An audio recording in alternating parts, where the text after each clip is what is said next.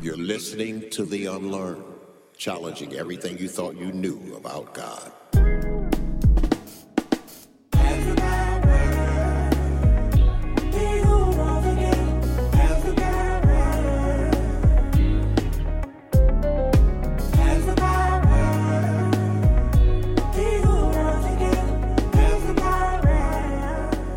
Well, hey there. Hope you're having a wonderful day. Thank you again for joining me on The Unlearned.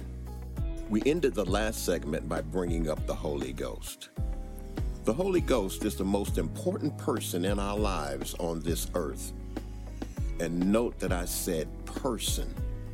The Holy Ghost is not a thing, it's not an it. He is a person. He is the Spirit of God that lives in us. Before the atonement of Jesus, we were not eligible to receive the Holy Ghost because of our sin nature. But after his atonement for our sins, we became eligible for salvation through Jesus Christ and the indwelling of the Holy Spirit. And when he, the Holy Spirit, descended on the day of Pentecost, he remained with us until this day. I know some may not like this, but it is the truth. Hear me.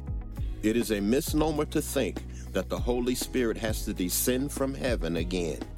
We sing songs and preach messages about the Spirit of God falling afresh. Come by here, Lord. Stop by a little while.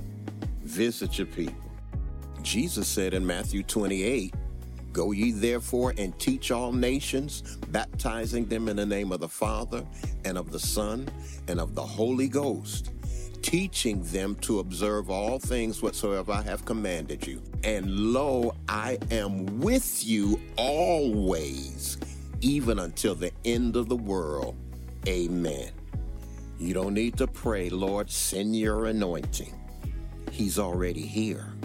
If you don't have him and you want him, and you have accepted Jesus Christ as your Lord and Savior, all you have to do is ask.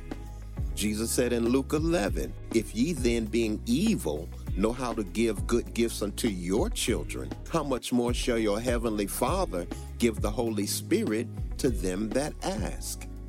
And asking is not tarrying. Tarrying is this thing that we used to do when I was growing up if you wanted the Holy Ghost. You'd all come together and call on the name of Jesus. Jesus, Jesus, Jesus, Jesus, Jesus, Jesus, Jesus, Jesus, Jesus, Jesus. And it became a work of the flesh.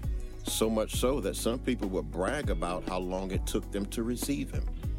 That's not asking, that's begging, that's working, that's toil. It's interesting how he compared it to parents giving gifts to their children.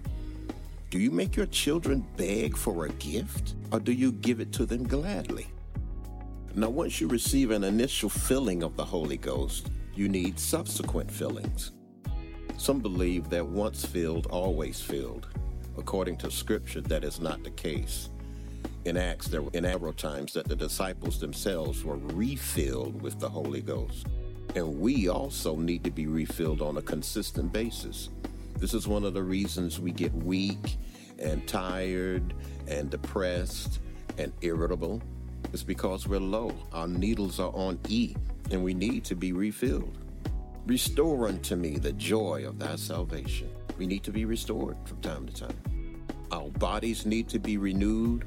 Our souls need to be refreshed. Our spirits need to be refilled. Learn to cherish your relationship with the Holy Ghost. He is Christ in you, the hope of glory.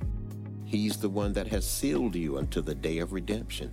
He is the earnest of our inheritance in Christ. Learn to commune with Him on a continual basis. Ask Him for wisdom, knowledge, and understanding. And allow Him to correct you when you need correcting. Learn to make Him your primary source. Well, let's continue this discussion next time on The Unlearned.